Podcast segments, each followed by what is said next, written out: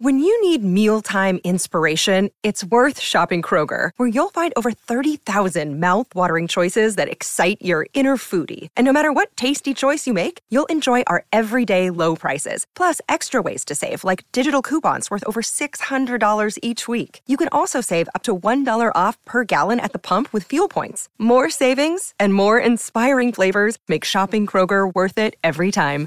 Kroger, fresh for everyone. Fuel restrictions apply. Another day is here, and you're ready for it. What to wear? Check. Breakfast, lunch, and dinner? Check. Planning for what's next and how to save for it? That's where Bank of America can help. For your financial to-dos, Bank of America has experts ready to help get you closer to your goals. Get started at one of our local financial centers or 24-7 in our mobile banking app. Find a location near you at bankofamerica.com slash talk to us. What would you like the power to do? Mobile banking requires downloading the app and is only available for select devices. Message and data rates may apply. Bank of America and a member FDIC. What's up, friends? Before we hop into the show, I gotta tell you about our friends over at Strava Craft Coffee. Got myself a cup of Strava Craft Coffee right now. And guys, Strava Craft Coffee is delicious CBD infused coffee. So not only do you get the caffeine and delicious coffee that Strava is, you also get that CBD punch. And a lot of people say it helps relieve aches, pains, headaches, migraines, anything that's going on with your body. It can help relieve. And some people even say it gets rid of the coffee jitters so you can have as much coffee as you want without feeling jittery so you can drink it all throughout the day. And here's another one two punch over at Strava Craft Coffee. If you use the code DNVR25, you'll get 25% off your entire order over at Strava Craft Coffee. And then after you use that the first time, subscribe to Strava Craft Coffee and you will get 20% off on every single order after that. And you can also have it where it's delivered straight to you where you don't have to go on their website every couple weeks. It'll just send straight to your door at that 20% off price. So check them out over at stravacoffee.com today to try out their delicious CBD infused coffee and smash that code DNVR25 at checkout. All right, fellas, let's hop into the show.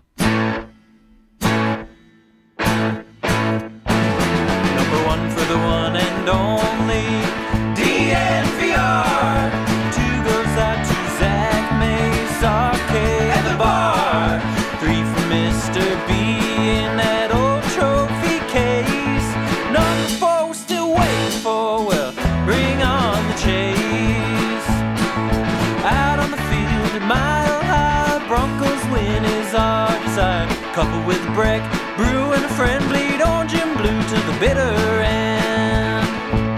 Come and join us, DDNVR. We are DNVR. We are DMVR and we are live from Studio A. The A stands for Earmuffs Kids Asshole. Talking about John Gruden today and uh, how that impacts this game. Uh, we'll get into that in a second, but first, I want to give a shout out to MSU Denver, our presenting sponsor of this show, msudenver.edu slash online, where you can go to scope out all they have to offer. 750 total classes, 45 plus online and hybrid programs. Whatever way you are looking to further your education, there is most likely almost positively something for you over at MSU Denver. So check them out. And like I always say, MSU Denver students work twice as many hours as students attending any other Colorado institution. So check them out if you're looking to work a full-time job and further your education. And really quick, if you missed our live pod yesterday, it's because we didn't have one. We had technical difficulties, so we couldn't go live. But Ryan, Mace, it doesn't mean we didn't do a pod. Of course we not. still did a mm-hmm. pod, so you can find that pod mm-hmm. anywhere you find podcasts. Just search Broncos will be the first one that pops up. If you're typically used to just tuning in to the live pod, that's the way to find us any day, whenever you want. So pull us up, and of course. My boys, what is up? The Denver Broncos still have a head coach. Yeah, um, it's funny because yesterday maybe that wouldn't have been. Um, people would have preferred they didn't. But everyone would prefer uh, that the Broncos or really anyone never find themselves in the situation that the uh, Oakland Raiders. They feel like the Oakland Raiders do. right now. Now it really Uh, The. Las Vegas Raiders have now found themselves in um, with John Gruden. Um, just making i guess it he didn't make these comments he, it was uncovered that he's been making disgusting comments Mm-hmm. For a um, decade. for a decade now That's the thing. It's not just the one off. And, you know, he said last week after the stuff about DeMaurice Smith came out that, oh, what, not in my heart, blah, blah, blah. We see a pattern over seven years. Yeah, and someone, this. it's funny because when it came out, I, I forget who it was, but someone tweeted out like someone who just casually says these things to other colleagues via email doesn't just say that one time, Right, you know? right. And I couldn't have agreed more when I read that tweet. Uh, and obviously the facts come out now, and and uh, and the Raiders are without a coach. Um, Zach, before I guess we jump into our opinions on this and what it really means for Sunday, um, why don't you just take us through the kind of timeline of events that have led us to right now? So, Mace, like like you said, last week uh, on Friday, a report came out and an email actually came out that John Gruden had sent in 2011, um, m- making fun of the the appearance of, like you said, DeMaurice Smith, the NFLPA, uh, and had terrible things in there. And uh, then uh, the Raiders didn't do anything. John Gruden coached on Sunday. After the game, John Gruden uh, talked to the media for the first time about that and played it off as uh, a misunderstanding, a one off thing. And he said he doesn't have a racist blade in his body, I believe is the exact term he used. Does anyone have blades in their body? I don't know. Maybe that's maybe he was telling the truth. He doesn't have a blade in his Doesn't have any body, so blades, how can it be racist? He obviously mixed his ma- metaphors because like, he's thinking like blade of grass. Yeah, I, Right. racist bone. In Right. his Yeah. Right. Exactly. uh, and uh, Off topic, did either of you park on York? yes. They're giving out tickets, so you might want to go move your car. Oh. I'm Oh like, my it's gosh, it probably the is. street oh, sweeping. Oh no. You might want to go. Can I go? well, Be my guest. well, wait. it's only one side of the street, right? I don't know. Lindsay just said it, so I just. No, Okay. I don't want anybody to Because I'm I'm like two blocks away, but there's a lot of cars on my side of the street, but there's no cars on the other side of the street. If you're a few blocks, it's just.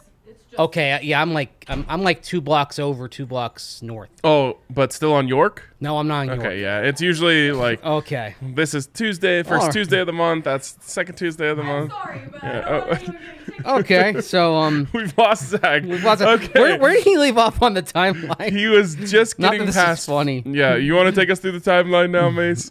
Uh, he was just getting past Friday, of course, when right. uh, John Gruden th- it rac- first comes out, and then he had said, "Right, I don't have a racist blade in my body," um, which is a weird thing to say, but like you said, yeah, uh, just he mixed up his metaphors. Yeah. So Then he what? goes through the game, coaches the game. The Raiders, uh, you know, they they played poorly. And honestly, as as I went back and rewatched it on kind of on a thirty minute quick watch after on Monday, I thought to myself, that does not look like a team that's playing hard for its coach. Mm, mm, mm, I mean, I I think.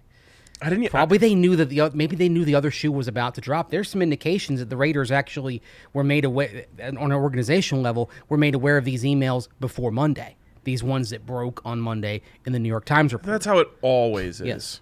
There's always a cover up going on. There's always a finger crossing that oh the next thing doesn't come out, and Mm-hmm. it ends up just making you look so much worse in the end. Would it at all surprise you?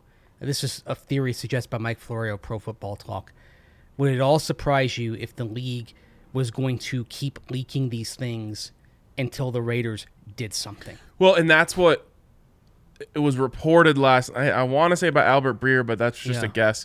Basically said they had more, Yeah. and they were waiting for the uh, the Raiders to act, Mm-hmm. and basically said the longer it takes you guys to act, the more stuff we're gonna Mm-hmm. keep leaking, and that also probably helped the Raiders in the leverage of Mm-hmm. getting John Gruden to resign, right? Yes. Um, basically saying, hey, once you resign, this will stop. Although it probably won't.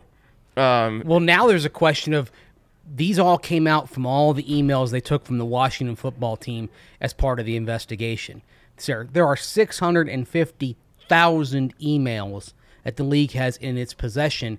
And when we see some of the stuff with Bruce Allen, the former WFT president, involved, and we were talking about this stuff off camera, so some of the salacious uh, images that were sent in this email chain between Bruce Allen and John Gruden and the guy from Hooters down in Tampa and and uh, Jim McVay who runs the Outback Bowl and, and another executive down there. I mean, I, want to I want to know what else was there, especially if you're investigating the Washington football team. So there's a lot of tentacles here. But anyway, in regard to John Gruden, yeah, on Monday, that's when we that that's when we are in the public are made aware of his emails over a seven year span that include homophobic, misogynistic, sexist, uh, d- insults, as well as topless pictures of Washington football team cheerleaders. On top of the racial right, and racist comments. we know we you know there were comments about Roger Goodell. There were comments about uh, there were sexist comments about about female referees who've come and worked in the or officials who've worked on on the field in the NFL the last few years. I mean, it was just it was vi- it was vile. I mean, if you read that right away, and I think we got we all probably probably came to the same conclusions. Like, okay, how does he survive? He can't survive this. You can't keep him on. And Well, I mean, uh, Yeah. maybe it wasn't fair of me because the Raiders actually have made a lot of progress in a lot of areas, and they've actually been one of the more diverse and forward-thinking teams.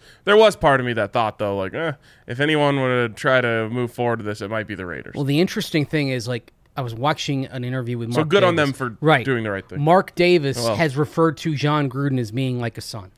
and also, I, I guess. I can't give them credit because they allowed him to resign instead of firing him. But there's, you know, probably seventy million dollars on the line there. There, as Andrew Brandt said on Twitter, there are lawyers involved with this. Mm-hmm. I don't think John Gruden will see every dollar he's owed. I think he'll see a decent amount of it and be paid his parachute to just go away. I don't know if they're going to be able to use this against him, but I do remember a quote from John Gruden. It might have even been at the Senior Bowl about the size of his contract. Mm-hmm. And he said, if it doesn't work out, I won't expect that Right, money. I'll resign. So, so we'll see. yeah, so there you go. So he re- Ticket or no ticket? No ticket. Let's go. Yes. Hey, all right. yes. So We still that's- talk about John Gruden's We- stupid A. Yes. We are we are up to Monday night. Him him resigning. Mark Davis going down to the facility, mm. talking with John Gruden. Gruden being out, and then Rich Bisaccia is the interim head coach of the Raiders right now.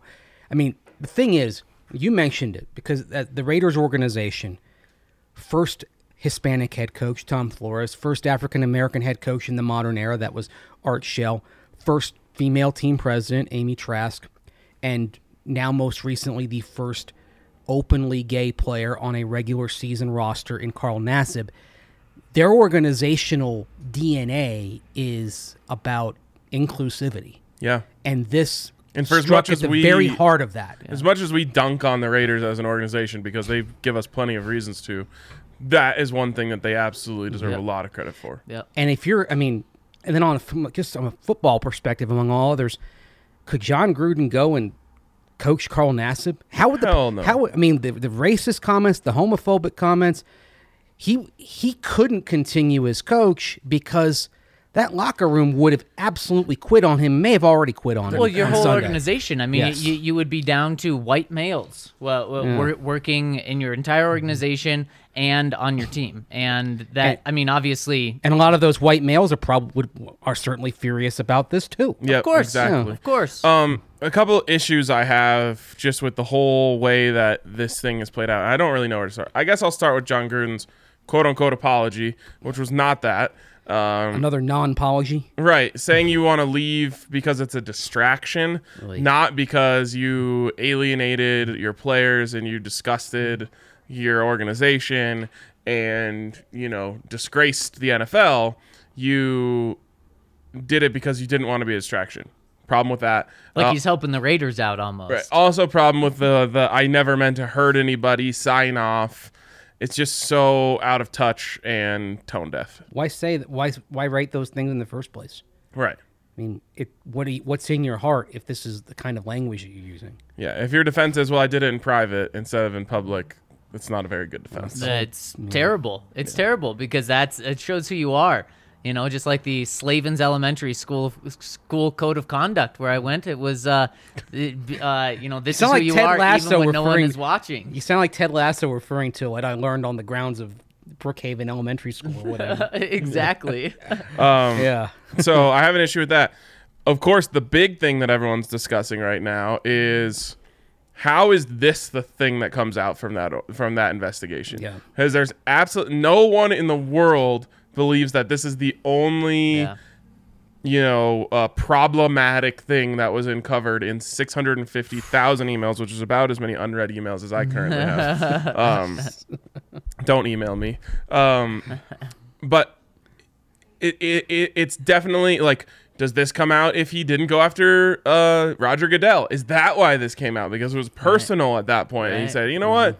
Screw that guy. Throw him under the bus." Um, and I just wonder: is this the only thing we're going to find out, or did the NFL try to use this as a distraction technique, and it's going to backfire on them because sometimes um, these big organizations think that we're all really dumb. We're actually not as dumb as they think we are, and all this did was re-bring this up and put it back in the public eye to where a lot more questions are going to be asked. Yeah, look, hey, hey, look, look the other way while we have an organization where sexist behavior is rampant and that we've kind of shoved under the Right, rug like- in terms like- of the investigation. Look the other way while we're getting sued by the city of St. Louis and we're trying desperately to keep our emails from being subpoenaed Yep. in this lawsuit. Right, and even even in the story, it it's casually brought up that they're exchanging the the photos of the topless cheerleaders, which of course was part of the or, uh, the investigation in the first place. That they were the terrible things they were forcing the cheerleaders to do. So.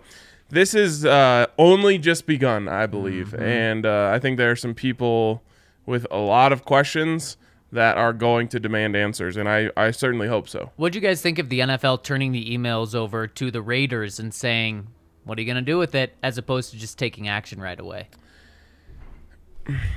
it's it's a i mean they just wanted them to do the hard part you know Right. Well, the league is probably saying, look, he You wasn't an NFL employee because at the time of most of this, because he was working for ESPN during most of this span. So maybe we can't do anything, but you guys figure this out. It would be clearer if it were a player because then you'd have the NFLPA involved. But with a coach, it's a little it's a little hazier, and so I think that you know that that's that's what would have come out. And who, I mean, who knows what was next to be released? I mean, would there have been some? Not only John Gruden, would there have been some emails released that spoke negatively of Mark Davis, for example? Right. Potentially. And what what's such a bummer about all of that? I mean, there there's so many bummers about this, but the Raiders, like you guys said, have done so much to be inclusive and Mm-hmm. and, and be on the forefront of all of this. But then it also comes out that the Raiders had all of these emails last week. Uh, and, and, And let knew about all of this and let him coach through the game. And it, it's just it's unfortunate, uh, not just for what they did, but also just in in our uh, in the world now is if it doesn't if it's not on camera if it's not public then we're not really going to expose it right? We're not really going to make it a big deal. And the raiders chose not to make it a big deal until new york times dropped the bombshell and then mark davis did the right thing. Why can't we just do the right thing when when we know about it whether it's individuals organizations? And so that that is a black eye on the raiders and mark davis. Yep. I, I mean this is what it- it's like the same story just plays itself out over and over in and different over again, ways you know? different organizations I mean, Gruden had his press conference Monday morning. He was asked one question early about about the stuff, and he's like, "Oh, I just don't want. I want to talk about football," and then goes Sure back you into do. talking about the running backs and linebackers and all the other stuff. You know that. well now he's not going to cares talk about anything for the rest of his life to the public i mean yeah there was always this idea that oh once the raiders finally fire him which i mean it, mm-hmm. what a failure of a hire just mm-hmm. top to bottom failure How many how many playoff wins? zero How many playoff appearances? Zero. Super Bowls? zero Winning seasons? Zero. Zero. Oh man, what a failure. I mean, if you look at John Gruden's coaching arc, including his time in Tampa Bay, ever since winning the Super Bowl, he coached, of course, three plus seasons with the Raiders, and he coached six seasons with the Buccaneers. In the in though in those nine plus seasons, only two playoff appearances, no playoff wins. yep Very mediocre i mean he since winning it all with Tampa Bay. And as many players have said, you know, Tony Dungy baked the cake, put in the oven. John Gruden basically pulled it out. Right, right. And Keyshawn uh, John Keyshawn Johnson. Why does that Yes. sound weird to me today? Uh, Keyshawn Johnson said it today, uh, basically saying like he just took what was already built Yeah. and kind of changed up the vibe a little bit, which re-energized people, and and that's why we won the Super Bowl. Um, and Keyshawn and Gruden have a history because in the 2003 season, Gruden actually he didn't suspend Keyshawn Johnson. He just deactivated him for the last like the last six games of the season, Right. And then that was it because of uh, the run-ins they've had. So there's yeah, there's But what I, Yeah, what there's a I was going to there. say is there was always this idea once the Raiders finally fire him, he'll just go back to Monday Night Football and Yeah. he'll have that cushy gig for the rest of his career. Nope. Nope. He's just done. And how about it that the the it, oh, it maybe really like all- Liberty will hire him to be their football coach one day. right. The uh, Liberty that would be an interesting name of a, of a school to seriously. hire him for that. Um, Baylor. And Yeah, yeah, there we go. boy, geez. And how about that though? That John Gruden, all of this unravels during Monday Night Football. Pretty crazy. It's the last time he'll be on Monday Night Football. Yep, and I'm sure Mike Tirico feels awkward about defending him just one night before on Sunday Night Football. Yeah, that was that was weird. Yeah, it was. Um, okay, let's move into now that we have the timeline established. Um, move into what it means moving forward. Um, what? Who's the coach now? Rich Bisaccia. Who? He's their special. Don't spoonerize that name. Yeah. He's their special teams coordinator. He's been with them since John Gruden got there, and he coached with John Gruden in Tampa Bay as well. Same role, special teams coordinator. So, that, so ever since 02, when John Gruden's been on the sideline, Bisaccia has been there with him. He's also coached with the Chargers and the Cowboys uh, over the years as well. And kind of an interesting trend that we've seen among some teams to turn to the special teams coordinator when they need an interim coach. Oh, absolutely. You know, Broncos know, all about that. Exactly. The mm-hmm. whole thought being He did a Right. damn good job too. Who?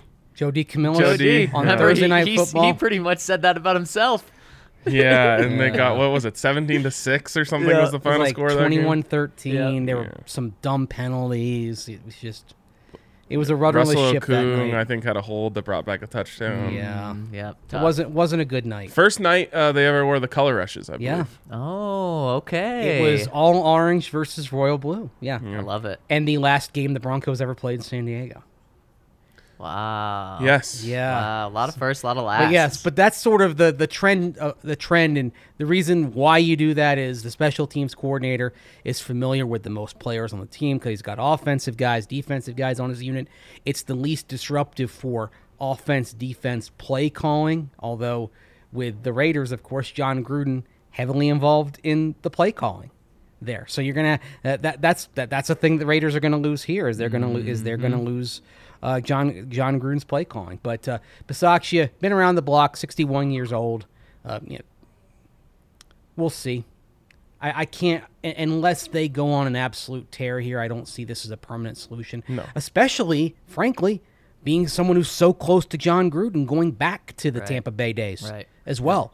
So the Raiders are probably going to want a culture That's to change here. That's the other thing I was thinking is, do, do the pl- I want to talk about. Well, we're going to talk about this in the next segment. But do the players feel good that like all of his buddies are still around? Right, right. I tend to think no. Let's talk about that in a 2nd But before we do, uh, got to tell you about the tailgate coming up this weekend. Oh yeah. Uh, for 35 bucks, you can come to the DNVR bar, grab a drink, hop on the bus, go to the tailgate, get your pizza and your beer, all you can eat, kind of all you can drink, just don't be an idiot. Um, and play games, hang out, then go to the game.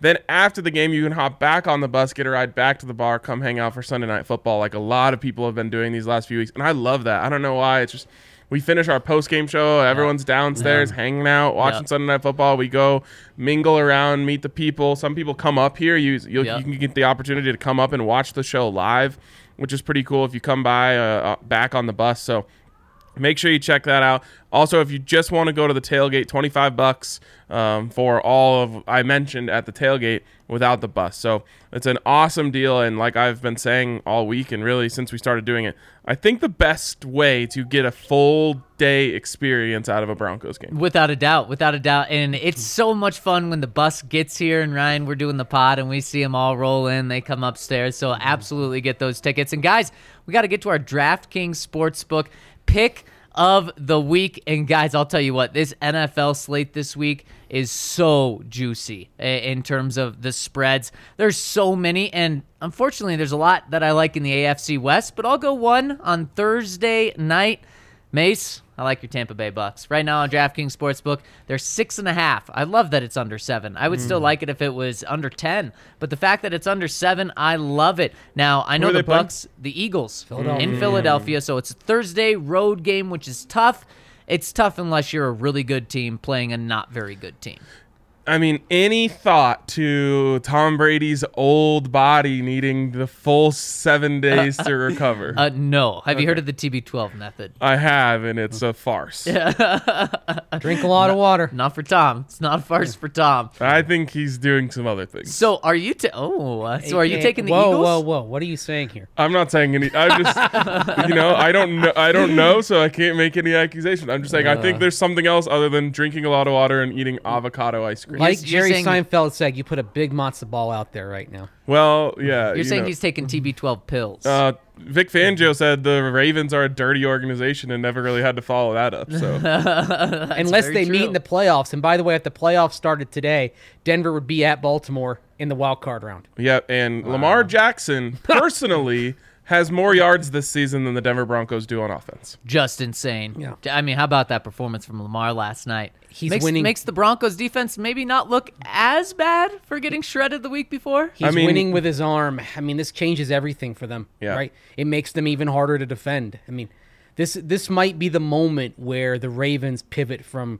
really good team to legitimate threat to win it all as long as Lamar Jackson's your quarterback. First player in NFL history to have 440 passing yards and 60 rushing yards in a game. Insane. Mm-hmm. Absolutely Like insane. first player to throw for 400 yards with over 80% completion Yep. percentage, Yep. just over and over. What's crazy though is it just took them so long. Just let him loose. Like this is back-to-back games. Last week it's so funny. Is his first ever 300 yard passing game.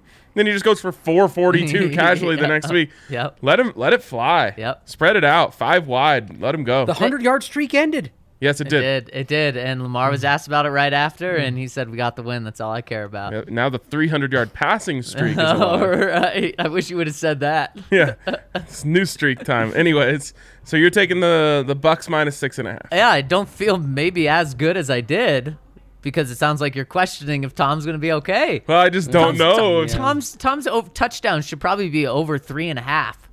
It probably should. Yeah, their secondary isn't very good. So Yeah, yeah. So yeah, give me the Bucks. I feel great about it again. All right. Even though you tried to take me down, I'm I'm I'm loving right. it. Mace, what do you got for All us? right, you know what? If the Braves can't close it out against the Brewers, this is the last time I'll be able to do it. Is this week? Get Eric Lauer going today, Game Four for the Milwaukee Brewers, trying to keep the Brewers season alive down at Truist Park in Atlanta. Over under is four and a half strikeouts going against the Braves lineup. As usual, take the over. That's as, it's as simple Yeah. as it gets. As It sim- went, well, look, I've got about a seventy-two. I think I, I went back At and looked. I've got a yeah. seventy-two percent percentage on this thing here. Mace, what's going So- on? What's going on in baseball? J- just because I know the Dodgers are down. Dodgers are down to their on the Giants. They're down to their last game potentially, game four. You've got Houston and the White Sox. Houston up two nothing, game four. A In. Chicago, actually going to be the first game up today, and then Braves trying to close out the Brewers today in Atlanta, two games to one. The Braves are up in that series as well, and yeah, that's where we stand. The Rays have been eliminated. The Red Sox beat them. Uh, actually, great game last night. Red Sox went up five nothing. Rays came storming back. But then in the ninth inning, you got uh, Ji-Man Choi doesn't quite uh, pick up, doesn't quite make the stab on the ball. So you've got an error. And then the result of that after that, sacrifice fly, Red Sox win at Fenway Park 6 5, bottom of the ninth, walk off sac fly. So there you go. there you go. now All you know what's going on in the Major League Baseball playoffs. Thank you. Usually it's you guys who give out the long term bets that we never really get to see if they pay off. yeah, it's a I great won't thing. forget this one after I give it out. Um, I'm giving out, obviously, the Avs season starting tomorrow. And they are the favorites to win the President's Trophy. They are the favorites to win the Stanley Cup. And for me, for especially the President's Trophy, for me, for that to happen, they're going to have to get a great season out of their brand new goaltender, Darcy Kuemper. Mm. And I actually believe that's going to happen, especially because they have such a great defense in front of him. So I'm taking Darcy Kuemper to win the Vezina Trophy given to the NHL's best goaltender at plus 1,000. He is the third um, highest ranked uh, player in here, plus 1,000. I think uh, that he is just awesome. I think he's the best goalie the Avs have had in a little while here. and uh, I think he's going to win that trophy. So what love you're it. saying is he's going to be the Matthew Stafford of the Avalanche. yes, yes, Get, gets traded from a Different environment and brings him to another level. He's still got to stay healthy. It's always the concern with him. Right, exactly. That's what you're kind of betting on here is him to stay healthy. But um, last year, Grubauer, you know, ends up being a finalist, and I just, I think Kuemper is such a better goalie than him. Um, I think Grubauer is a beneficiary of just how good the defense is in front of him. There are times where the Avs give up like 20 shots in a game, Yeah, so yeah. uh, I think you're going to see a lot of a lot Remember of great what he did in the season. bubble when the Coyotes went against the Avs a year and a year plus ago, and he was downright heroic. for two out games. there. He Two was, good yes. games. Yes. and then they they finally broke him down and, and started putting them through. But this is the only reason they were in any game at any Right, point in that series. I love it, and you get much better odds than doing. I can't. I can't. What? What's the President's Trophy? Was it plus Plus- three hundred? Plus two It's thirty less or something? That, plus two thirty five. Yeah, I saw that a couple days ago. Wow, talk about heavy favorites. And just to put that in perspective, the Chiefs coming into this season were the favorites in the NFL to win the Super Bowl at plus 500. And so the Avs are over double like Mm-hmm. well, but that's to just have the best regular season record. Right, right. Okay. Okay. So I don't know what That's the Chiefs fair. would have been for that. I don't think they're going to get it though at this point. No, definitely not. That is a bad bet now. Yes, it is. which makes everyone in Broncos country happy. And speaking of DraftKings Sportsbook, guys, if you get in on DraftKings Sportsbook and bet one dollar, they'll give you hundred dollars in free bets, which you can use on. You can split it up. You can use it on all three of ours. If you really like Ryan's, want to go all in on that and to make some big money, you can do that. You can do whatever you want, including same game parlays. The same game parlays are great for Monday night football and for Thursday night football. Or if you just like one game on Sunday, throw a single or same game parlay on there, and boom, there you go. You're set. So make sure to check out everything they have going on at DraftKings Sportsbook and download the top-rated DraftKings Sportsbook app now and use promo code DNVR to get that one dollar to one hundred dollars in free bets. All you have to do is use that promo code DNVR when you sign up over at DraftKings Sportsbook, an official sports betting partner of the NFL. Must be 21 or older, Colorado only. New customers only. Restrictions apply. See DraftKings.com/sportsbook for details. Gambling problem? Call 1-800-522-4700. Also, want to talk about Breckenridge Brewery, the official beer of DNVR. And of course, we've got the Good Company hard seltzers here at the DNVR bar. Also, plenty of places to find them throughout uh, Colorado and beyond. Of course, we've got the full array of Breck brews here at the DNVR bar. They've also got the full array of Breck brews down at the farmhouse in Littleton. That's the restaurant they've got at their brewery. It's right off Santa Fe. So you can check that out. If you want to eat in, no problem. They're socially distanced, good to go. You're going to be comfortable there. But if you're still more comfortable at home, you can order curbside pickup from noon to 8 p.m. from the farmhouse. Call 303 803 1380 from noon to 8 p.m. Use the code DNVR to get $5 off your meal, and they'll bring your order right out to your car. There's some great food. If you can't come to the DNVR bar, if you're down in the southern suburbs, the farmhouse, it's the next best thing. So check that out, of course. And wherever you go in the country, you want to get some Breck brews, check out the Breck Beer Locator on their website. Odds are, because of the great distribution they have, you're not going to be too far from someplace that has some of those delicious Breckenridge brews like we enjoy here at DNVR. All right, guys, let's move on here. And I kind of teased it before the break there. Um, a lot of times I worry about new coach games because a guy gets fired and the, the team rallies around the new mm-hmm. interim head coach and it has this different vibe and it just everyone kind of gets re-energized. I'm a little worried about that this week. But as I said before the break, I just wonder if it's a little bit awkward that despite the fact that John Gruden isn't going to be there, all of his buddies still are. And you know, that's essentially what this coaching staff is is a a conglomeration of John Gruden's friends. Um, and so And and his kid. His kid is the strength coach. Right. Deuce Gruden. Deuce, That's his name. Deuce, baby. yeah, well, that's what people are saying in the uh, facility right now. Deuce Gruden. Um, I ju- th- there's just something weird about that where I think the players are saying like, "Cool, if he's like that, what are you guys all like?" You know, Also- behind closed doors. Also, Ryan, the fact that the organization knew about all of this, didn't tell the players, didn't tell the rest of, of the organization, the players probably uh, aren't. It's not as easy to say, yeah, Gruden's gone. Let's all get together because they know that a lot of people in the or some people in the organization knew about this. And like you said, these are his these are his friends, these are his coaches uh, that he's been with for a long time. Just like you talked about, the special teams coach been with him for a long time. So.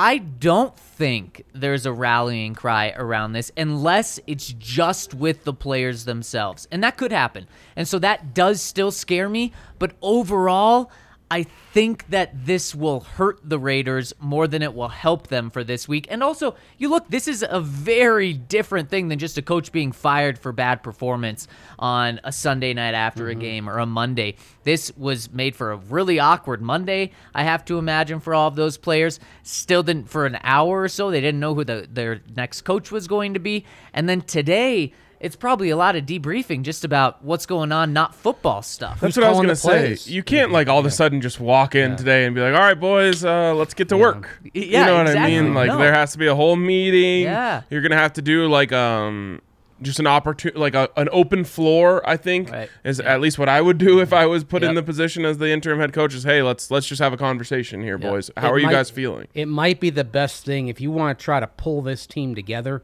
You might want to start with that kind of open forum. It's the just- only way. I think. Led by Mark Davis. led by Mark Davis and Rich Bisaccia. Or Remember- he's there well, at least. It's it's an organization that's got a little chaos as well because the long because Marc Badain, who'd been the longtime president, he left over the summer. So in the last four months, you've had Marc Badain leave, you've had John Gruden uh, resign under pressure because of all this. It's a rudderless ship right now. Yeah. the Las Vegas Raiders. The person I think who is most important to them having any sort of stability is Derek Carr. Yeah. And I actually think Derek Carr is a good leader. I think so, too. Um, so for me, maybe he leads the forum. And you know everyone is uh, everyone can be questioned. Everyone has to answer. All the coaches thinks all the coaching staff should be in there.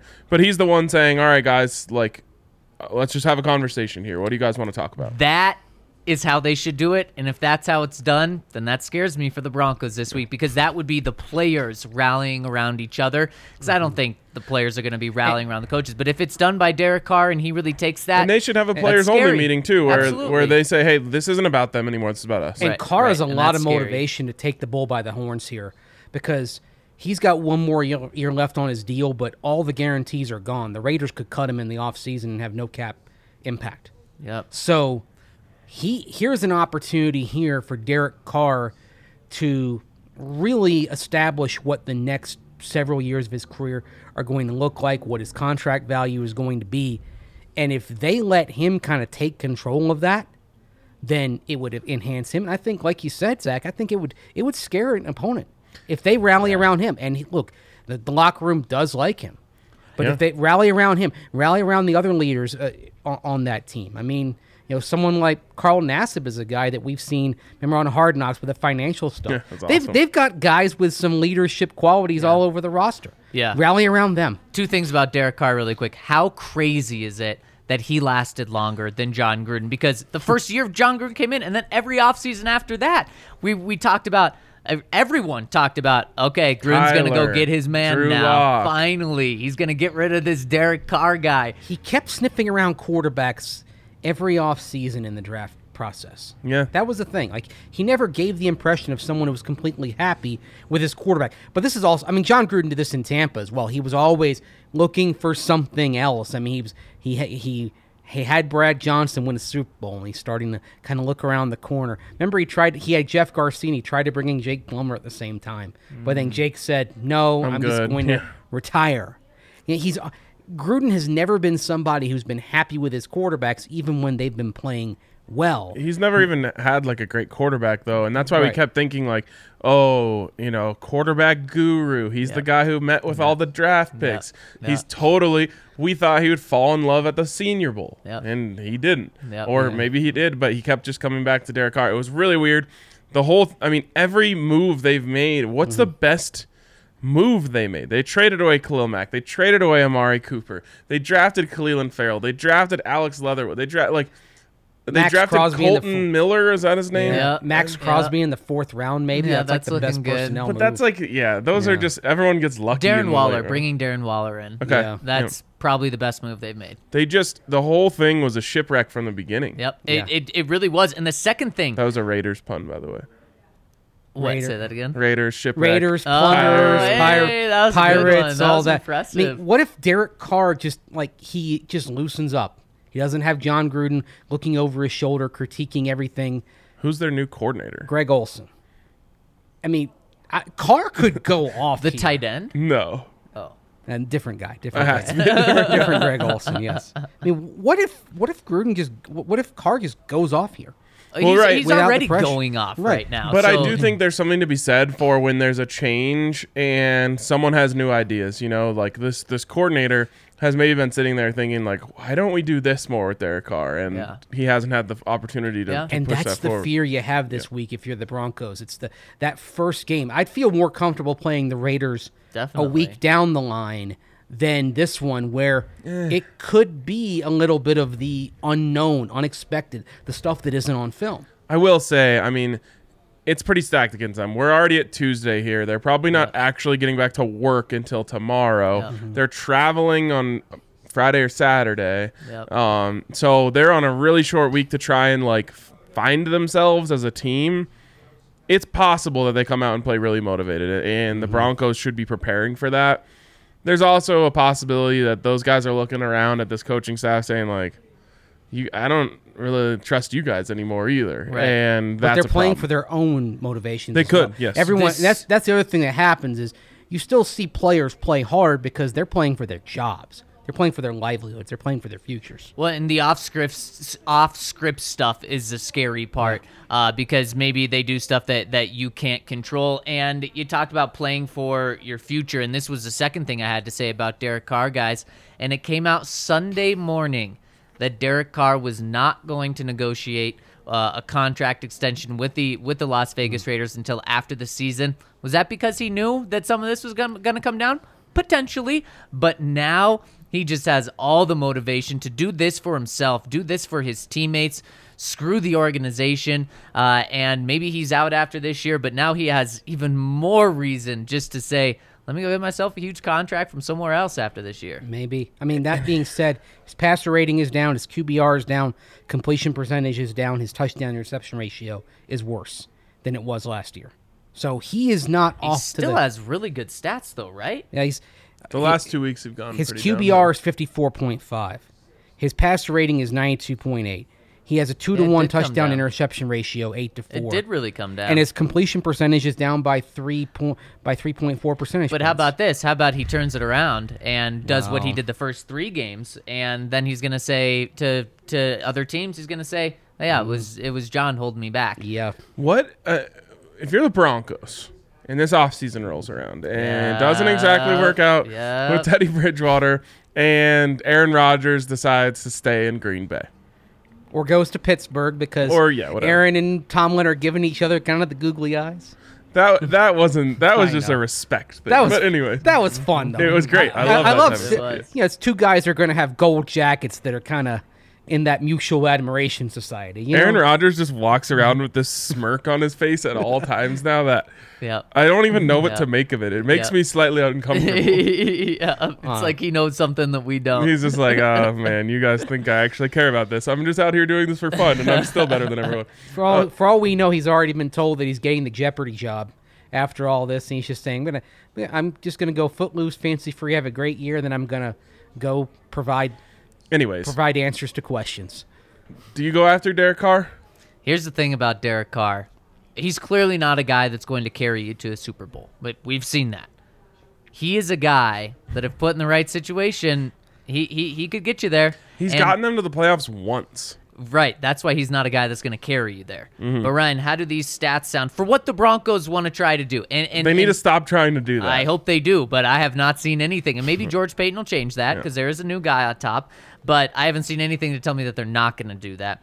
But how does 70% completion, 4,000 yards, and obviously a little bit more with the 17th game, uh, 23 touchdowns and eight interceptions sound for the Broncos formula?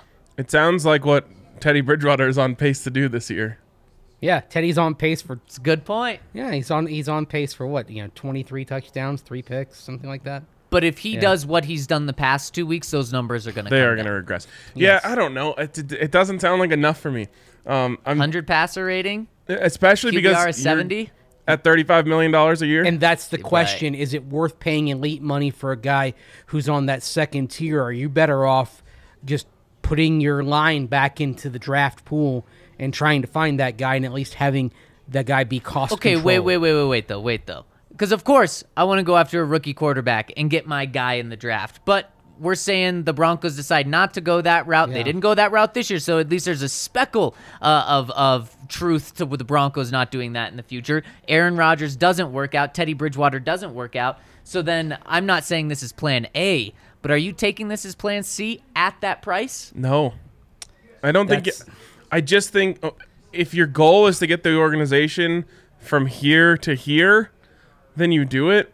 And maybe George Paton takes a six year. You know, I guess he has five years left on his contract. He said, "I'm going to give Derek Carr a three year, gosh, ninety five million dollar deal or something. Kind of like the Kirk Cousins deal. That was three Yeah. years when they gave it to him in 18, three years, 84 million guaranteed. But if you're George Paton, you look back at that and say, "Oh, that was the right move." Well, George Paton, uh, uh, and so George Paton says, okay, that'll get us back up to here, and then when I have two years left on my deal, then that's when I make the big strike to go for whoever, and that gets us over the hump. Right. It, uh, again, I'm okay if you have a plan. Teddy Bridgewater's supposed to be that right now. He though. is supposed to be that. So the the thing that I keep coming back to is I still haven't fallen in love with any of these college quarterbacks. So it's really hard for me to say like, just out of love. just go get you know Desmond Ridder or whatever. I think he's like the most exciting one at this point. Yeah. But Um, what if you could get Ridder at say pick? or Matt Corral? Yeah, like what? What if you get Corral Ridder at say Corral? pick Corral? I believe Ridder at pick twenty or pick eighteen. But, Mace, I think and bring that's back crazy Brid- right and now. and bring back Bridgewater for like a two year deal at twenty million. Per. He, he's one of the highest rated guys right now, it's, Mm-hmm. especially with other people falling off. He's yeah, he's high, he's a high rated guy compared to this class, but still, there's the general consensus is this class is not what it But a top is. quarterback's not going to fall to the 20s. Uh, either way, I don't want quarterbacks in the 20s. We've seen it like the 2013 draft. We saw I think EJ Manuel went like 16. So if it's a week if it's a weak year, I don't want EJ Manuel. well no. but That's- that's the point. The point being if it's a weak year, you're going to see less fewer quarterbacks at the top. This is probably going to be a defense heavy draft in the I top think it's 10. got people have just got more desperate though. I don't even see that happening. I don't want any quarterback unless everyone thinks that they should go in the top five, and you go get them in the top five. and you're in love with them. Yes, that's what I mean. up. Like the the like, well, he could fall to us. There's a reason. Right. Um, so it's an interesting year. I do think over time, this always happens. Over time, there will be guys who rise up, whether it is Corral uh, or someone else, where everyone's saying this guy we didn't see it coming, and now he's he's that guy. You know, Joe Burrow, Yeah. of course. came Corral might be taking the Joe Burrow path here. Yep. And I think if I had to bet on a quarterback going top 5 right now, it'd be Corral. Yep. Wow. I would Wow. too. Um, He's legit. Yeah, and, and he looks awesome. So he does. Last thing I want to talk about here, just because it makes me laugh, um, is our uh, our friend Benjamin Allbright last night putting out if Mayock stays around, don't be surprised to see him go after Dabo this offseason. Ah, I hope they do. That's what my first thought was. Yes, please do this. Some college drama. Please do this. I don't know how the NFL could not learn from what an idiot Urban Meyer looks like right now to go to another guy who's been used to telling everyone what to do, getting everything your way all the time, and really just being like um like a dictator.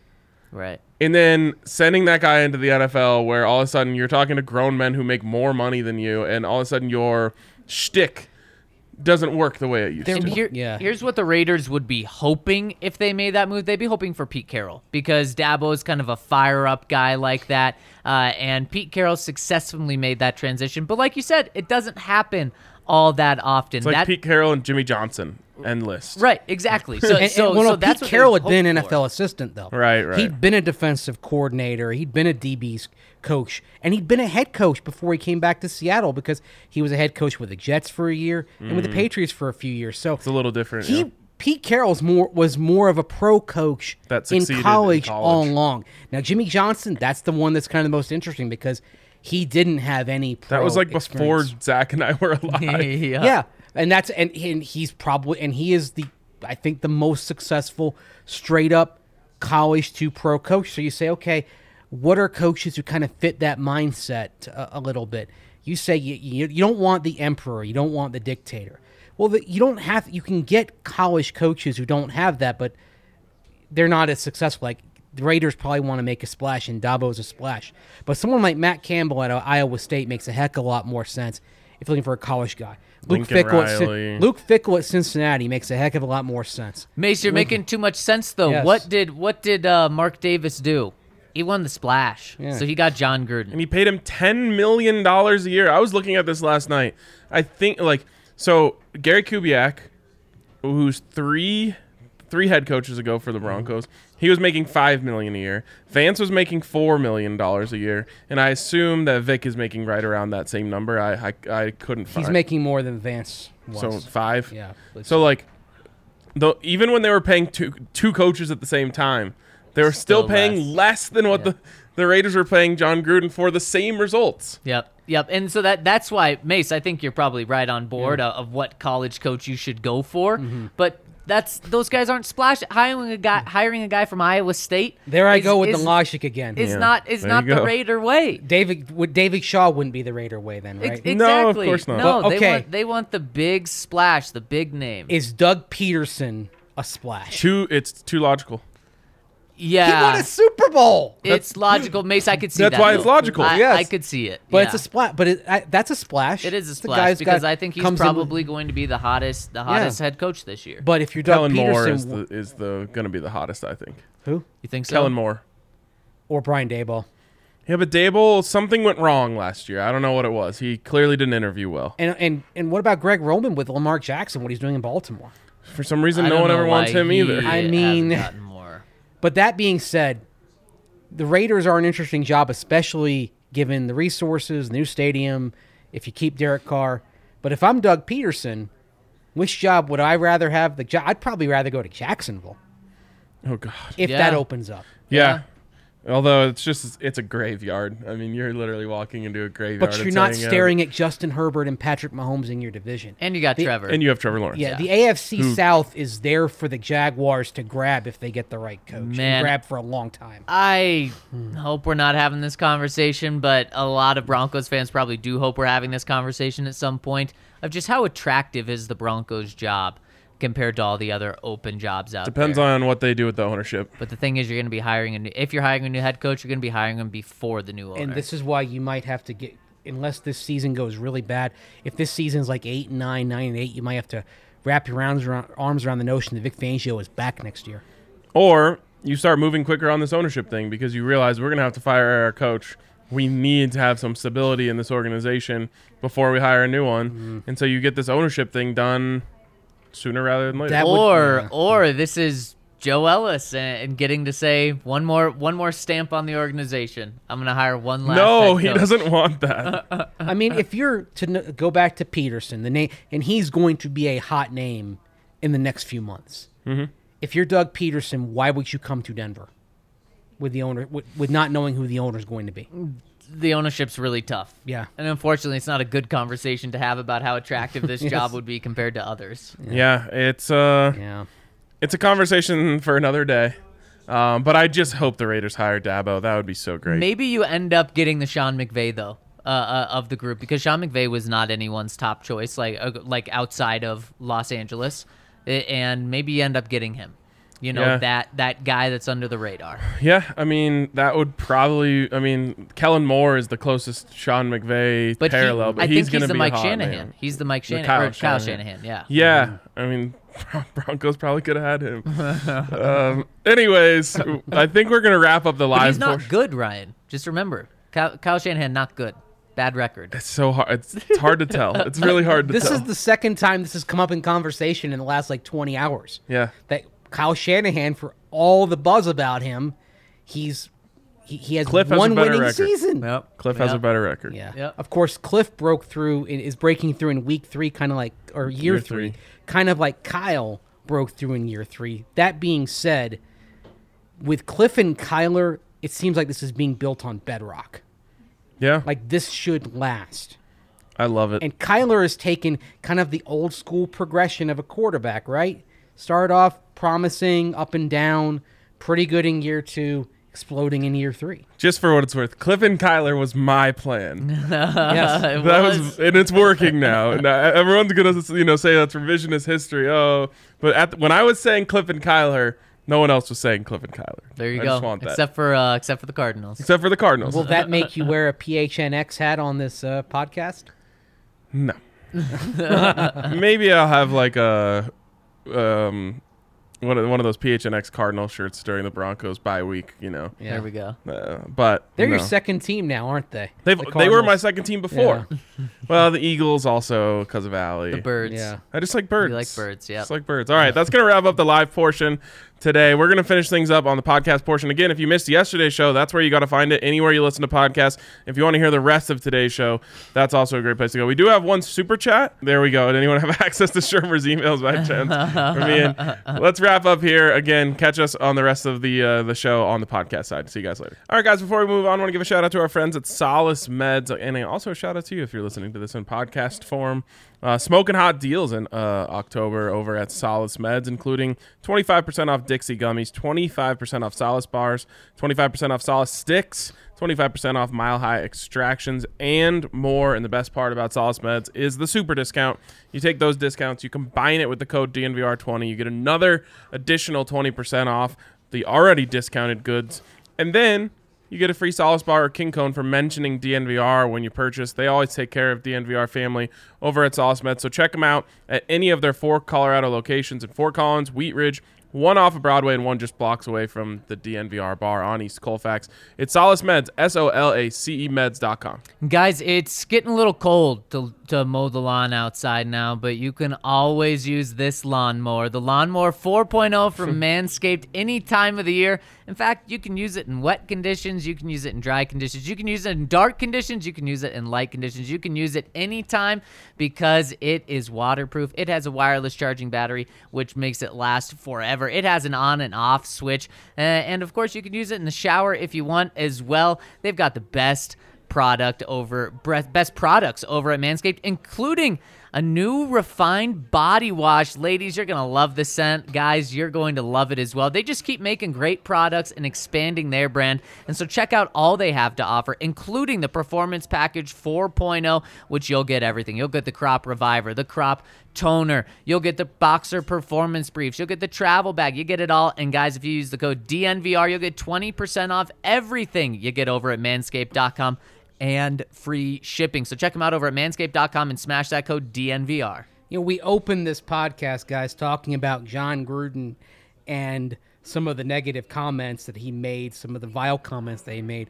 So we've talked about things like inclusion and diversity in organizations. Well, Ball, as in Ball Arena, as in an incredibly large aluminum can manufacturer, Ball has been practicing diversity and inclusion for years, while other major companies just talk about it as a workplace idealism. Their culture of belonging has been noticed by the Human Rights Campaign. They have a corporate equality index score of 100%. So, objectively, your background, whatever that may be, will not prevent you from succeeding at Ball. It's just about your hard work and commitment. You are free to be your authentic self. And if you work at Ball, there are lots of groups to join to represent your unique background. If you want to meet people, reach new career heights, get support, etc. Ball supports groups like the Society of Women Engineers and many others, so you can lead in your own space and become unstoppable at ball. And right now, they're looking for people who have technical and mechanical skills to help manufacture aluminum cans and bottles, which they've been doing for a long time.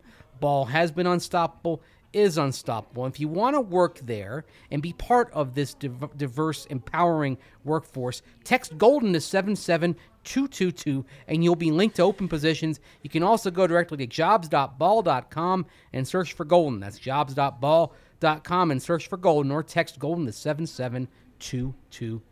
All right, guys, let's jump into the comments. First one comes in from Coach Tobin, who says, I'm just kind of blah about this team. Watching the games anymore is kind of boring. I look around the league and see exciting and fun football. I want what Arizona, LA, and Buffalo have. Are we going to have that? Please say so, guys. Give me hope. And now Justin Herbert is going to do this for at least 10 more years. Ugh. I'm going to still watch, though, and bug you guys with my comments. They're my team, and hopefully we'll be fun again. Love everything you guys got going on up there. I'll hang up and listen. Man, I um I I really relate to like the the thing about it being boring. It's funny because I've talked about this with uh about CU football for a while now, where it's just like, man, you watch a CU football game and then you go watch It doesn't even have to be good teams. You just watch like Washington State versus uh, I don't know Arizona State, and you're like, wow, this is exciting Right, football. right. And and for whatever reason, um, it's not with the Broncos right now, and it hasn't been for a while. And this is why, you know, when they were in that last coaching cycle, I said, do something exciting. And man, they couldn't have done the op- the Yeah, opposite gonna say, more decidedly. Vic didn't get you fired up. There was nothing about Vic that, that got me fired up except for, you know, the fact that he had the defensive genius thing tied to him.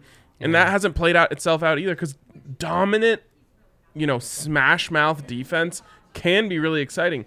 That's not what they play. They play bend don't break. When you play bend don't break on defense and you play punt punt punt on offense, it's really tough to watch. So, I do think that this next hire almost has to be, you know, uh, uh, last time it was right zig while the rest of the league zags. it's time to zig. It's time to zig. I think they have that figured out. You need some sizzle here. Yeah. You really do, and you need something that's going to show that. Or z- za- if- it's time to zag. I yeah, guess it's I time to should say. zag when everybody zigs or zig when everybody. No, it's time to zag No, while it's- everyone's Yeah, it's the time to do the same yes. thing. Now, yeah, everyone's looking for offense, and you probably need to do the same thing Yes. here. So to try to get it in a more dynamic direction, because when the Broncos have been bad the last couple of years, it's been at the worst intersection possible, bad and boring. Mm-hmm. You can be bad, but be dynamic and interesting. I mean, the, the Cardinals were bad Kyler's first year, right? Yep. But they weren't boring. No, they were fun to watch. Yeah. And and when you're bad and boring, it's the worst combination. And for most of Sunday, they were bad and boring. And the last two Sundays. terrible game. Yes. And that's why people are freaking out. You know, I had a tweet and I, I haven't had a chance to respond to it yet. Someone saying, "Why is everyone freaking out? We expected three and two. A lot of people expected three and two, and it's it's the way it's looked the last two weeks. If they lost on a game-winning field goal to Justin Tucker and turned around and maybe had a bad break, a fumbled punt against Pittsburgh that cost them the game or something, people would be saying, "Okay, get those things ironed out, and we're back on track." it's felt this it's felt the same way that it's felt for years now these last two weeks and it has been boring like objectively boring to watch. Um, and that's not what sports are about. Uh, uh, you know everyone's here because sports are fun to watch and they they are. The broncos need to find a way to be fun again and it mostly comes back to quarterback but it also comes back to philosophy. Make get an exciting philosophy back in denver that's what everyone wants Bad and boring is how you end your sellout streak. Now, that would take a long time for that to happen in Denver, but that shows you it's the worst combination you can have. Would you be excited? Did you see the tweet that I put out sorry. of the the roller coaster? No. I said like experiencing the most prolific offensive era in NFL history while watching the Broncos every Sunday, and it's this guy who's on a roller coaster, just completely straight faced the whole time. Just not having fun at all. yeah, just not having any. Would you be excited about a dual threat type of quarterback with, say, Greg Roman coming over from Baltimore? Of course. Yeah, absolutely. So would somebody like would long term picking a Desmond Ridder and hiring Greg Roman would that that be the kind of thing that you think could bring some excitement, some juice back? I think it absolutely would. Again, I don't know if he's the guy. I haven't had enough time to watch him yet. Um, but even like Jayden Daniels Yeah. uh, as a flyer Carson with that, Strong. uh, like again, I, it's not what I want, but it would at least bring some excitement. Right. Yeah, it definitely would. Man, we're going to have a lot of time to talk about this potentially. Next one from Windy City Bronco. He says, We haven't talked about bigotry in the NFL in a while, but Gruden's commentary makes me feel like it's time to bring it up again. I'm glad that Gruden resigned, but is it worth remembering that his bigotry was allowed to persist without much consequence for years? He coached two NFL teams, was a major NFL media figure. He's now a very rich man. In the meantime, Kaepernick is the one that gets run out of the league. What particularly grossed me out was hearing some Denver radio hosts downplaying Gruden's original comments during Sunday's pregame. They refused to call the comments racist. They talked up how some of Gruden's black players forgave him without pointing out the obvious power imbalance for those players. Players are going to be inclined to make this about Gruden, but this isn't, and or people are going to be inclined to make this about Gruden, but this is an NFL problem. I think it's an America problem. Yeah. uh, w- when you really look deep enough into it. Um, but you know, the NFL, there's a lot of power dynamics that exist, and it's run by a bunch of rich white men, which again is also what our country is run by. Um, so it, it's it's definitely a problem, and it's something that we, you know, uh, just as a society, I think have to look into deeper. The thing about Gruden, I will say, is is it doesn't like I don't know how to explain this. It doesn't sound like everyone knew this about him. Whereas like some of these owners who have been pushed out, people have been sweeping things under the rug for them for years. You know, the guy in Carolina who was just an absolute sicko was being protected because he, of who he was. The people that um, Gruden was was exposing this part of himself to was were other powerful people, not necessarily Good old boys We're- club. Exactly, And they were his friends who weren't going to put that out because they thought it was normal. Yes, Because they were also they're having just that. like exactly. So it's a little bit different, but it does. It, it's a huge problem. Um, the pa- the fact that people you know were were kind of defending that and just saying, oh, this is just a one off thing. Um, I thought was, mm, for lack of a better term, ignorant. Definitely. Um, and now the truth is out. And, and again, I think it's totally true that the NFL needs to look inward on how that they can be better. But you mentioned the term good old boys club. That's what it is. And it's going to be a long time before that ever changes. It's one of the reasons why I've always been a proponent of Brittany Bowlen becoming a, an owner of the Broncos because having a young woman in a position of power in the, in the NFL is, is something that I think would be really powerful. Unfortunately, I don't think that's going to end up working out for reasons beyond her being a young woman, I believe. Um, but it's something that uh, going to be really tough to get rid of when the NFL is the way it is a league run by a bunch of rich white guys. Yeah, and that's where I mean, money is is the ultimate factor in this. But uh, I mean, wouldn't it, it would be nice if uh, you know, for if there was somebody who looked different, came from a different background than the typical NFL owner. If that's the way this goes for the Broncos, And that- Robert Smith is one of those Robert people. Smith, and you remember when the name J- when Jay Z's name was floating around? Yes, a couple be weeks awesome. ago. Yeah, I mean, if he could get the capital together, get the group together, why not? yeah, absolutely. Yeah. Yeah, and the question is are the NFL owners going to allow someone that's not like them to get into their club? Yep. Yeah. Yep. They better. I hope they would. Yeah. I re- really hope they would. Next one from TK Freeze says, What's up, guys? I'm sorry. I'm always trying to not be that fan and so negative, but I'm sick of watching bad coaching. I'm sick of watching game plans I believe this community could do or could be better. Um, I'm sick of watching mediocre quarterback after mediocre quarterback and band aid after band aid. I'm sick of best case scenario being barely making the playoffs. I'm sick of other teams in our division getting their guy. I'm sick of watching so many young, talented quarterbacks in the NFL when the Broncos haven't had a young, talented, all pro quarterback in 30 damn years. I'm sick of being a fan. I'm sick of this. I'm sorry, but I'm just sick of it. Sick of being a Broncos fan with no accountability from the top. I love you, DNVR, but what can can we as fans do now? How can we make it better? We need change and we need it fast. So I don't think this is like one of those things that the fans have to stand like. You know, you could maybe make that case for the Rockies, right? The Rockies uh, are a team that's okay with the status quo, or at least that's the way it feels. Um, and you can say like the fans need to demand better from the organization. To me, this is not a lack of trying from the organization. This is um, trying and failing. And I know it feels like this has been forever. it's been six years. Six years of the Broncos trying and failing at fixing their issues. For me, you know, that's uh, a, small, that's what, 20% of my life. Uh, for 80% of my life, or at least probably 70% of my life, the Broncos have been a dominant franchise. For other people, you know, it's different. But you, look at the Browns. Look at, uh, you know, Lions. The, the Lions Yeah. look at some of these other places who never get it right. So to me, this isn't a problem of oh the Broncos are a organization that are just sitting back and and uh, are okay with this. To me, it's they have to keep trying. And all of this, i i the good news for the Broncos is it's becoming less about luck in terms of finding good quarterbacks. More quarterbacks are hitting. That's why you're looking around the league and saying, "Wow, Mahomes, Josh Allen, Lamar Jackson, Kyler Murray." Uh, you know, at the time, Deshaun Watson.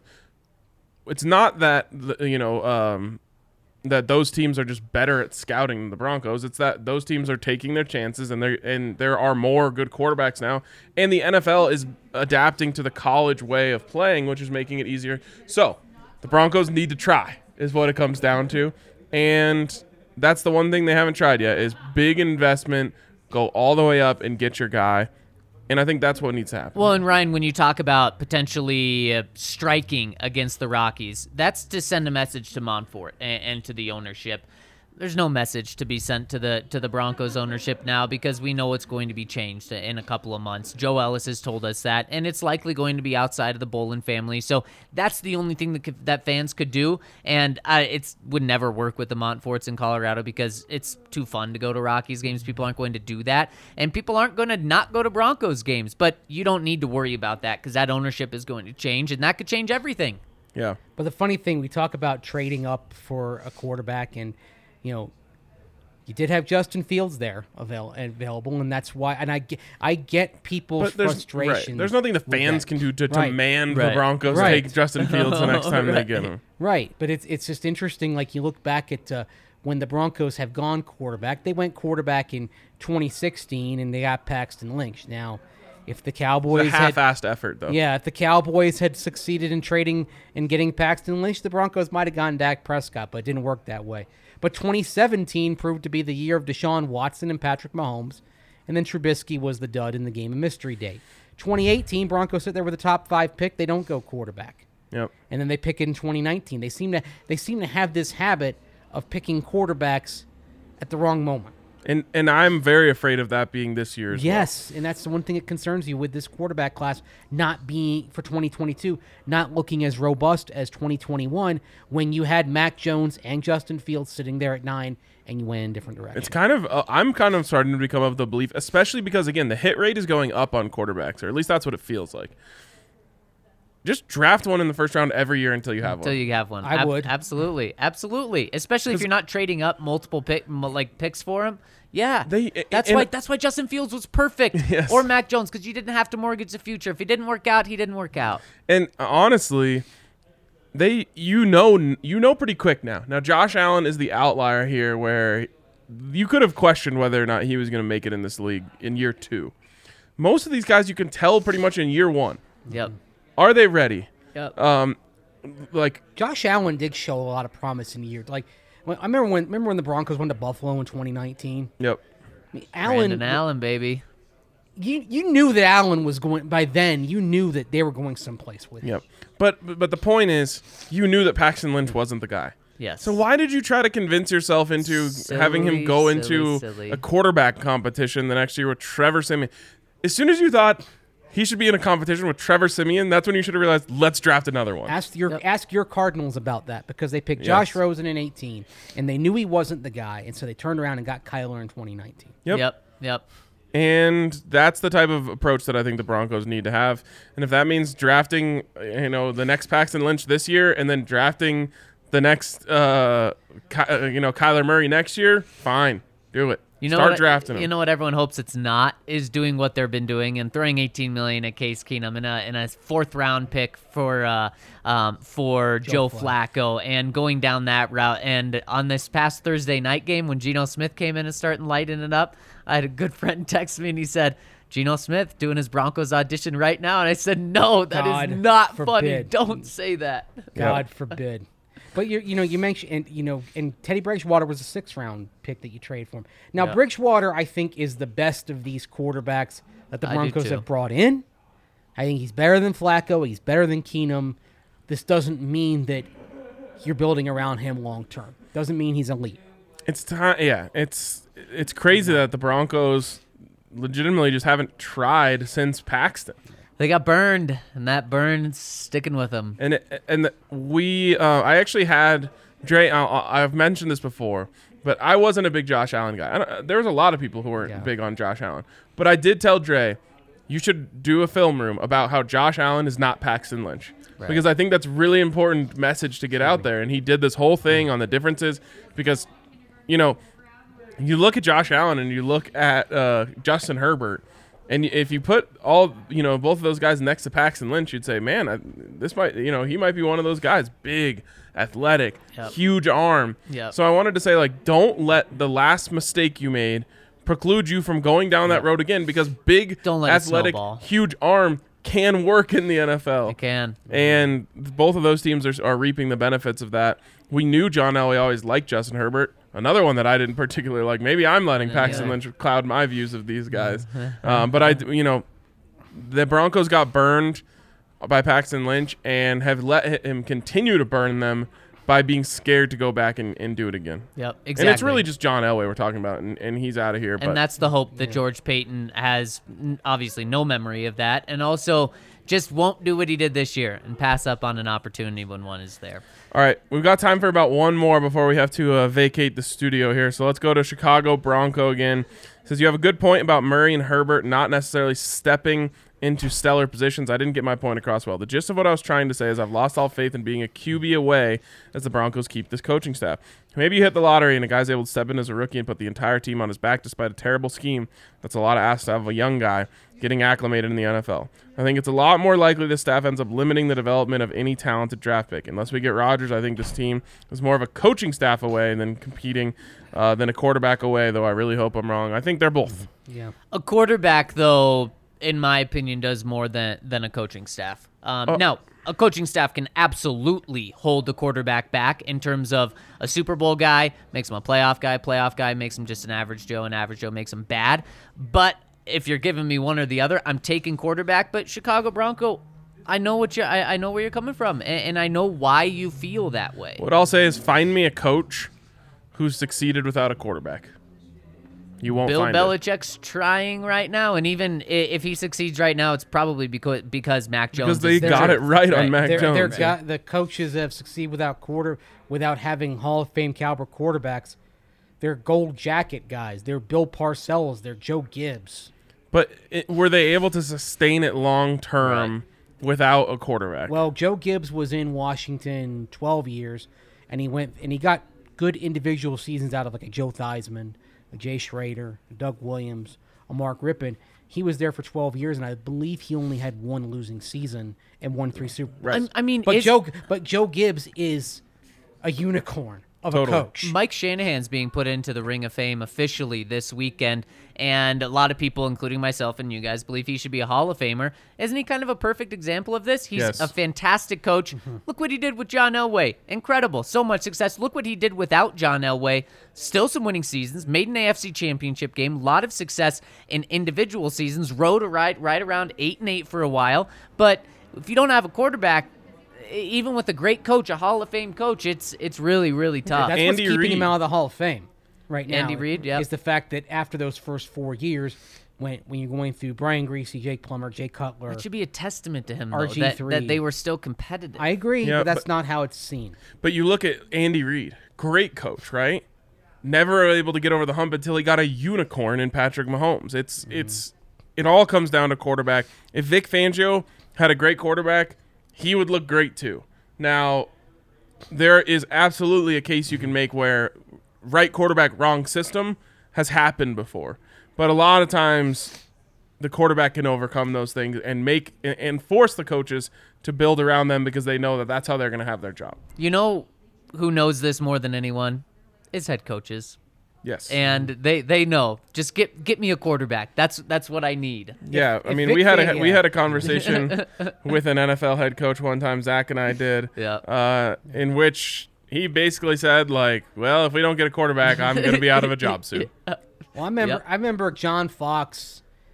He would kind of occasionally when he would talk with media in Carolina, you know, had Jake Delhomme playing well, but occasionally Foxy would kind of say, "Yeah, you really need to really go all the way. You need one of those guys." And what he was mm-hmm. talking about was like a Peyton Manning type of guy. What's really funny and then he got Peyton Manning, and then Still couldn't do it. Still couldn't because he wanted to deal. take a knee because he was used to having Jake Delhomme Oh as his my quarterback. because he decided not to work with crowd noise. And how about Bruce Arians kind of taking the opposite approach, saying, if I can win with Jameis Winston, I can win with anyone. And then he locks into Tom Brady. and, and so he looks. He didn't win with Jameis Winston. They went seven and nine. Do you think that Isn't that what he said, though? If, if I can do this with that guy, I can do Did we ever anyone. talk about Tom Brady's comment where he uh, was talking about um, when he hit free agency and he said, "quote He talked to a team about potentially going there, and they said we're sticking with that guy, and he said, "You're going with that effing guy." Do you think there's any chance that was Drew Lock? Oh, Man. I've thought about that because haven't it's been ruled out that it was the Bears, right? Because there were when they were rumbling that he was talking about Trubisky and the Bears. Okay, was that that was ruled out? I believe that was ruled out. that would be a candidate. yeah. Oh, uh, who what else? if it was? I mean, it it would be weird for him to say that about Drew after going four and one as a The rookie. Titans maybe with Tannehill. Yeah. Could be. Mike Look how dumb down there. everyone. everyone looks so dumb, including me, because I didn't want him either.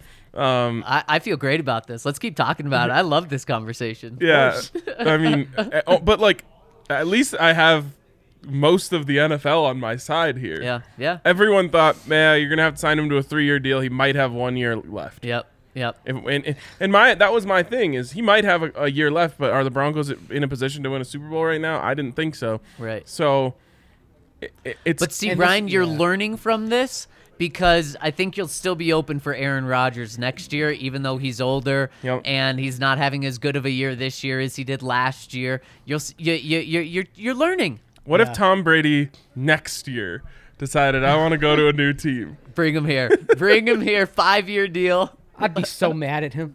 What if he was just like, I want to see, I want to be the first uh, player to win a uh, right. Super Bowl with three teams. Right. Peyton's done two. I'm gonna do three. I don't Yep. know. He seems to like Tampa too much. Yeah, he And I don't in th- warm I don't- weather. Yeah, I don't think his wife wants to leave warm weather. Okay, Miami. Go to even a little bit warmer weather. Go closer to uh South Beach. but no, I, I do think though that all this does make you think. All right, Aaron Rodgers could actually be a five-year solution.